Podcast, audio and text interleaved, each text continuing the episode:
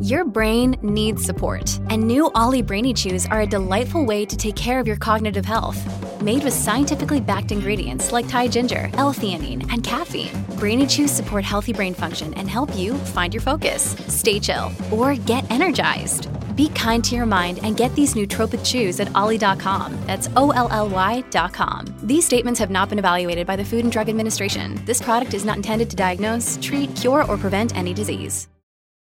You are listening to Sports Day for Nutrien Ag Solutions. Going further for Australian farmers, find your local branch at nutrien.com.au. That's nutrien.com.au. Bryce, I've been loving the chats. We've been exploring sport for decades gone by over the last couple of weeks.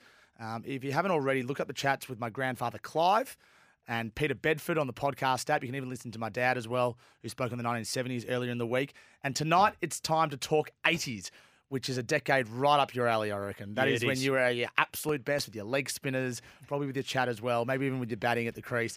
And he was so good on debut, we thought we'd get him back for another crack. And that's my dad, Tim Morris. Welcome back to Sports Day. Thanks, Tommy. Thanks, Bryce. Good to be here. What are you, what are your favourite memories of watching sport in the 1980s? I think probably the Olympics, uh, 1984, 1988 were, Yeah. were thrilling times. Uh, and I'm a Demon supporter, so 87, 88 was pretty exciting too. Why the Olympics? Carl Lewis was at the peak of his powers, won four gold medals in 84, and then the massive scandal in 88 when Ben Johnson got disqualified from the 100 was, was an amazing time.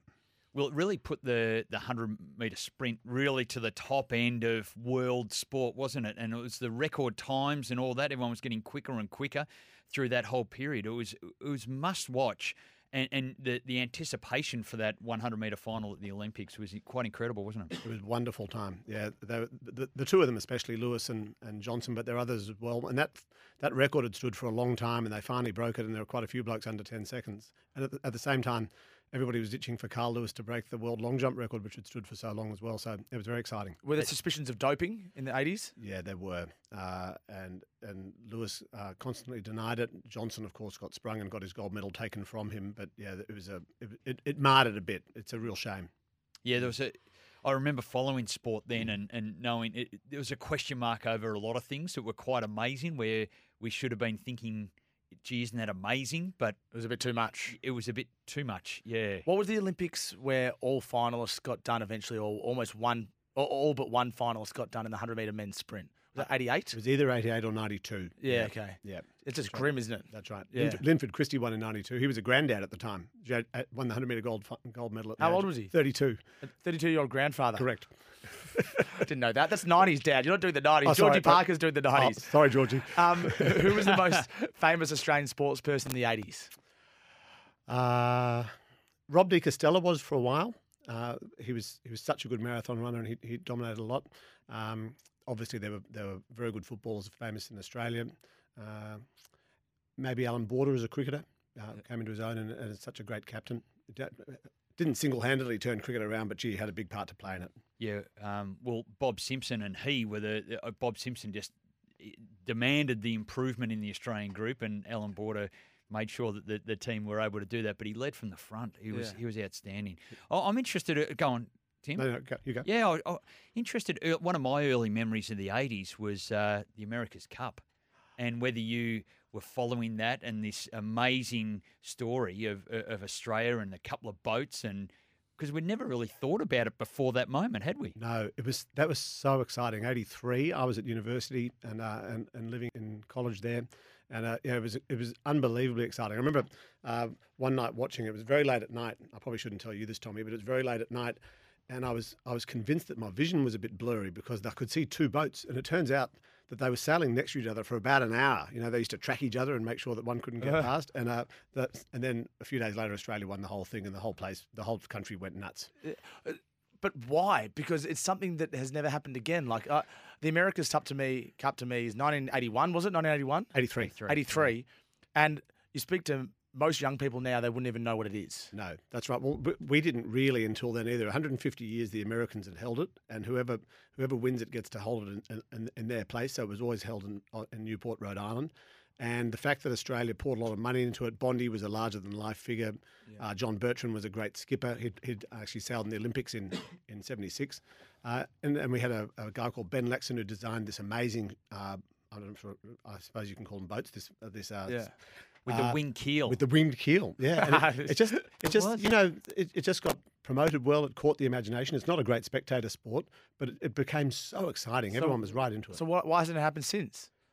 I don't know. We, we lost it again the next time it was held. And that was it. Yep, and it hasn't been. Yeah, so it. we did defend it, and, Yeah, and that was in it. Fremantle, That's Oh, right. was it? and we Yeah. got whooped. Yeah. So that was it. We sort of lost our interest in, in, in the eighties. It came. it was it was huge. I remember going to school the next day, and I'd been up all night. I thought it was pretty amazing that I Yeah. you know I'd be up these ridiculous hours watching it. I think I must have been getting up early. Yes. Um, it must have been up early in the morning to to watch it. Um, it was you know definitely through the night, and Yes. I, I- I think that's how it sort of sat. And I ended, up coming to school, and our teacher, Mr. McCormick, had drawn the Australia two on the chalkboard. Yeah, Like, it was that important. He's a good drawer, actually. That's amazing. Yeah, so it was just this excitement as, as Yeah. we built up, and it, it was a real comeback story as well because I think it, uh, Australia two were down maybe three 0 or something. I can't- I, I can't don't think it was remember the- the score. Best No, out of can't remember. seven or something Yeah, like that. seven. And and that, they were down three one or something uh, in that, that that vicinity, and they just went and won these th- next three to to get through. It was extraordinary. We, we we all got hold of the uh, the lingo that they use. You know, the wing keel was one of them, but the, we knew what jibs were and what the grinders did and all sorts of things we'd never heard of before. We, we, it was great to watch. Turned into overnight experts. Yeah. yeah. yeah. And it was very early in the morning because I remember we were celebrating over breakfast time, so we must have won it about seven o'clock in the morning. Oh, wow. Yeah. What about the VFL to the AFL? That's something I'm fascinated in. How did that play out in Australian public life in the 80s? I, I want both of your thoughts here as well. Yeah, that was an amazing time because we, I, it was so insular the VFL with the eleven Melbourne teams and uh, and and Geelong, and by then uh, Sydney, uh, the, the Swans had moved to Sydney, so there was a little bit of a, a, an out of Victoria thing, but not much. Um, and I think the competition was dying; it wasn't sustainable uh, with the amount of advertising they could attract and television dollars and so forth with such a local competition. So, in retrospect, it was inevitable they had to go national in order to survive and to thrive as it has now. Uh, at the time, it's, it felt a bit funny, but it's been a terrific move. Bringing in the team, uh, uh, an Adelaide team, a Perth team. Yes. Yeah, it was. Uh, it, it was. It was an odd time, and it was nearly like um, th- these representative sides because we'd loved uh, State of Origin. State Yeah. of Origin was was outstanding. You know, you'd see this game played in Perth, and it was played in the odd time in the afternoon. It was just this really quirky sort of sort of way it, it, it happened, and you, you got to watch that, and that was often after school. That's right. You, you would oh, for, for me it was after school, um, so there was these odd times, but uh, we, we liked that so much. I, I think there was a there was an openness to it from Victorian uh, To expand, yeah to expand, Yes. but then we get to see these guys a bit more, these South Yeah. Australians and Yes. these WA players, which we only hear about because the commentators tell us they're they're fantastic players, and you see them in this state of origin. Now you get to see them a little bit more, so it was kind of exciting. that's interesting. And you told us earlier in the week about 1970s and how every game started at 2:10 on a Saturday. Yes. How did the viewing or or the um, the fan experience change in the 1980s with the VFL AFL? It expanded slowly. They they moved to there were some Friday night fixtures, so night footy had come in, which was a good thing. Uh, but there were still a lot of Saturday afternoon games. It's, it's it's a more recent phenomenon that they've played at all different times, so you can really watch all nine games if you want to. Uh, I, I can't remember how many you could watch, but we certainly didn't have them spread out as much. Yeah. Yeah. It's interesting, isn't it, the way people consume footy? I can't imagine not being able to watch every single game for the weekend, Bryce. But in the 80s, that's normal, and there's no there's no pay TV then either. No. So what you have Channel Seven was the or ABC was the host broadcaster. Channel Seven was the host broadcaster, and all the games were played on the radio. Each of the radio stations had the right. Yeah. To, yeah. Even when you look at the highlights for the 1987 Cricket World Cup, a they were wearing whites Yeah. in limited overs cricket, and it just looks like it's filmed on a on a Nokia phone. It looks Yeah. so grainy. Doesn't it? B- b- Because when you put things on a big screen television, all the blurring gets enlarged. So Yeah. what looked relatively clear to us on a small television uh, is not clear at all. But we didn't think of it at the time. You didn't look at it and think, "Oh, this looks old-fashioned." You just you just watched it. And that was a huge victory, wasn't it, for Australian cricket, the 87 World Cup, led by Allan Border.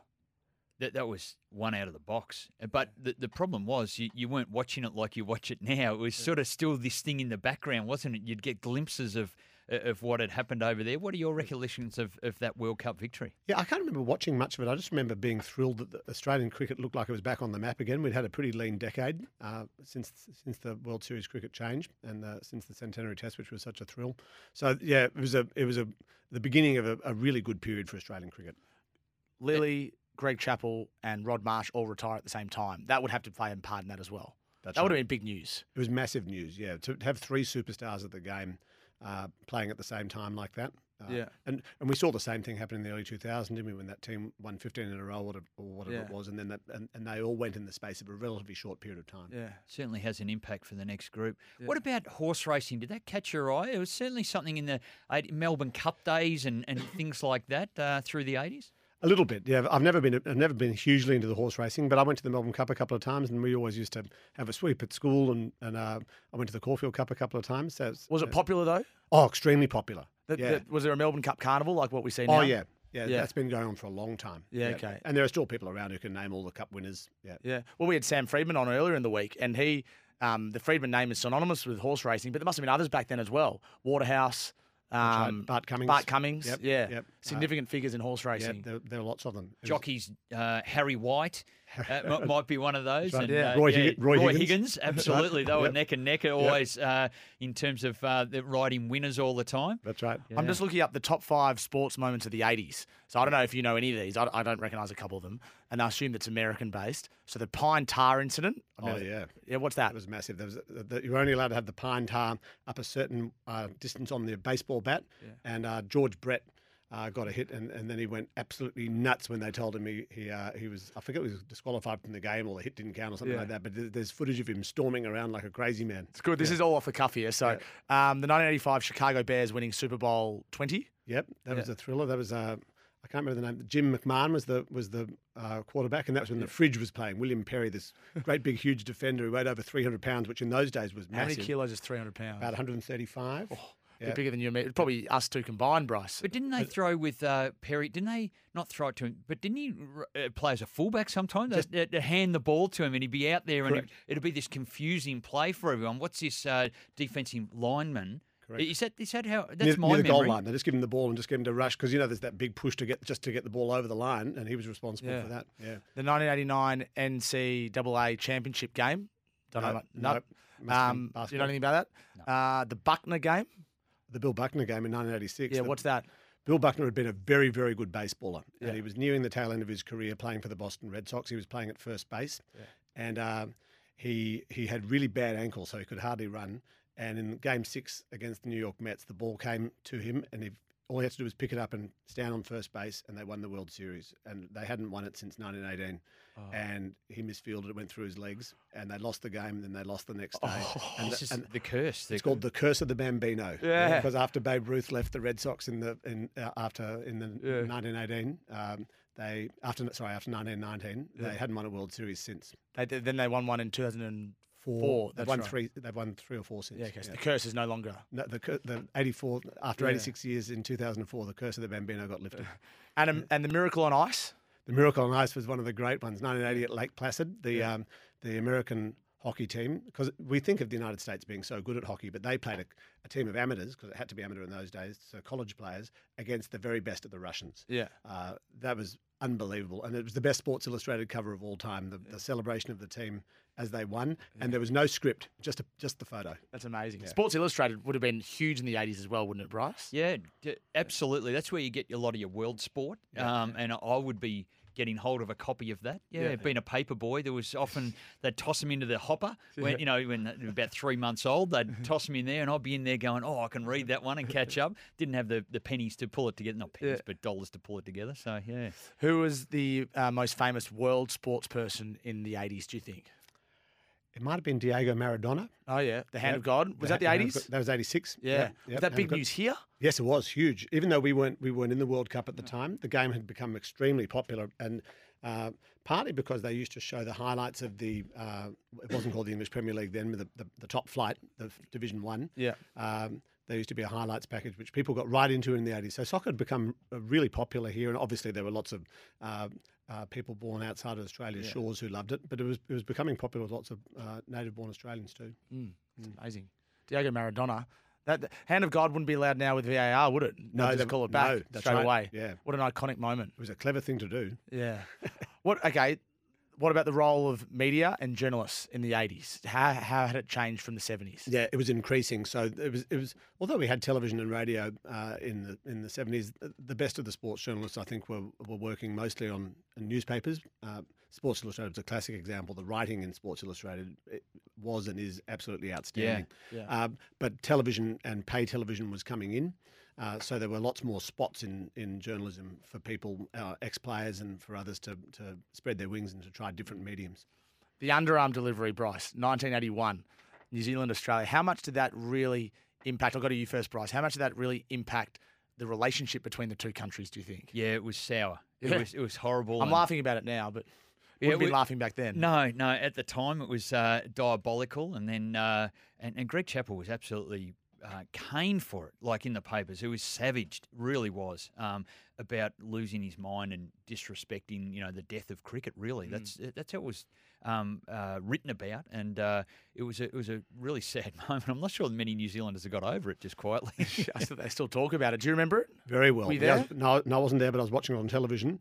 I remember Rod Marsh shaking his head, saying, "No, mate, don't do it, don't do it." But Chappell was he, he was absolutely exhausted, and it was within the rules. Is one one of the strange things about cricket compared to other sports. In other sports, you get away with whatever you can, but in cricket, uh, I was watching some cricket yesterday, and the ball went over the boundary, and and uh, the, the fieldsman fessed up that it was four. No, no one ever tries. Well, they should never try to get away with that one. It's a different different sort of code of conduct in cricket from other sports. Mm, yeah, interesting. Now, t- before we let you go, then it, it makes sense that we finish this chat talking about perhaps the greatest grand final of all time, 1989. Were you there? And what are your memories of the day? I wasn't there. I was uh, I was in between the age when I could get a ladies' ticket and when I could become a member at the MCC, and if, and, and I couldn't get a ticket uh, on the open market because I wasn't a Geelong or Hawthorn supporter. Uh, but I watched it, and I didn't know the story uh, about. Uh, it was Graham Yeates, I think, wasn't it, who cleaned up Brereton? I didn't know the story beforehand, uh, but obviously it became uh, big news afterwards and showed what a what a brave player Brereton was. It was an, but what people often forget is that the, that uh, it was only six points in the end, but Hawthorn were a mile in front. Geelong came right back to nearly win it. It was an absolute thriller. 145 to 139 with the end score. It was amazing, and that's how that's how footy was played. It was Yeah. just open. So they they wouldn't flood back. Hawthorn was so far ahead. Mm. Um, the reason I know is through this whole period, through the eighties, I, I would score at, at, at- score the football Oh, at really? home. I'd watch it and then I'd score it and put down the name and write it in the team colours. If it was Essendon playing Hawthorn, they had this epic epic battles all through that that period. So I'd be scoring all the grand finals and keeping track of everything um, g- going through and quarter time scores and. Hawthorn, and I, I still found these things in recent years. I don't know why my mum keeps them, but anyway, they were kept. And then uh, came across them, and I could see Hawthorn miles ahead. Why wouldn't they just flood back? Yeah. Just go back and Didn't just control then. the ball. Didn't exist. Just control the. They're still trying to kick goals, and Yeah. any wonder that it, um, Geelong was scoring so freely, uh, and they were beaten up badly too. Hawthorn, oh, they they had had, had hardly any fit guys left. Yeah, didn't Dipper. what what, did, what was Dipper, Dipper? Dipper got a punctured lung. Yeah. Ablett. I, I I think it threw up the greatest cartoon in the history of sport too. There was a picture because um, Gary Ablett kicked nine, I think, Yep. and, and won the Norm Smith. Uh, and people were starting to call him God, which he never liked Yeah. uh, because of his, his great ability to play and, and because of his uh, devout nature. Uh, but the cartoon was of him walking across the water back to uh, Geelong from Melbourne with the Norm Smith and his bag strung That's over great. his shoulder. Yeah. Sensational. 88 wasn't a good grand final for you though. 88 was not good. No, I uh, managed to get a ticket for that one when the Demons were playing, and we were full of excitement after last year. They just missed out uh, when the famous Jim Stynes walking across the mark one. That was And in 88 heartbreaking. That. That was heartbreaking. But the Hawthorn team in 88, I, I still reckon it's one of the greatest teams I've ever seen. They, they had superstars, but the, the next tier down were, were wonderful players. Yeah. They smashed them. Now we Now- got. now, yeah, did go you were you at the game in that prelim final? I'm, I'm sorry to bring it up as a really sore point, but uh, Stynes across the mark and was- watching that, knowing what was going on or didn't know. I was there, and uh, and my uh, girlfriend at the time, who subsequently, subsequently became my wife, Jilly, uh, was English, and she didn't know the rules. And when the siren went, she jumped up and, and hugged me, thinking, "We won. The, the, game's over." And I said, "No, no, it's not. It's not over." And the ball was in Buckenara's hands. We were in terrible trouble. So it was it was very sad. Yeah. Yeah. And the sad, the other sad part of that is when you it took you two hours to get out of the car park if you were there. So yeah, Oh, yeah, of course. horrendous at VFL Park. Well, we went out. On, you could go on the ground in those days, and we had a footy with us, so we were we were kicking the footy. prelim final out there having a kick. Correct. And I, and I watched the replay later that night, and Bernie Quinlan was on the screen, and over his shoulder, you could see me taking a specky over my girlfriend, who was only five feet tall. Did you save it on VHS? I should have it on the VHS. Great. I would love to see that Brilliant. footage. I would love to see that footage. That is awesome. Oh, well, thank you very much for coming in. It's a pleasure. We have a token of our appreciation, which is a Cobram Estate extra virgin olive oil. You've got the um, bold intensity version. Oh, that's the one I like. Yeah, Yep. thank you to Cobram Estate. I've been told that you don't use it with food; you use this more with dips and um, and and other delicacies like that. So you deserve this. Thank you so much for your chat this week on the 70s and 80s. It's And- been an absolute pleasure. Thanks for having me. And we might have you in again sometime to talk. Who knows? Something else. Probably baseball and American football. Your sports, I reckon. I'd love it. Thanks very much, Tom. Tim. Thanks, Bryce. That's Tim Morris, my dad. This is Sports Day for Kia. The Epic has arrived, all electric Kia EV9, and Macca's, the Tim Tam McFlurry, is back at Macca's. Give us a call on the Harcourts open line for all things real estate. Speak to Harcourts. More Sports Day after this.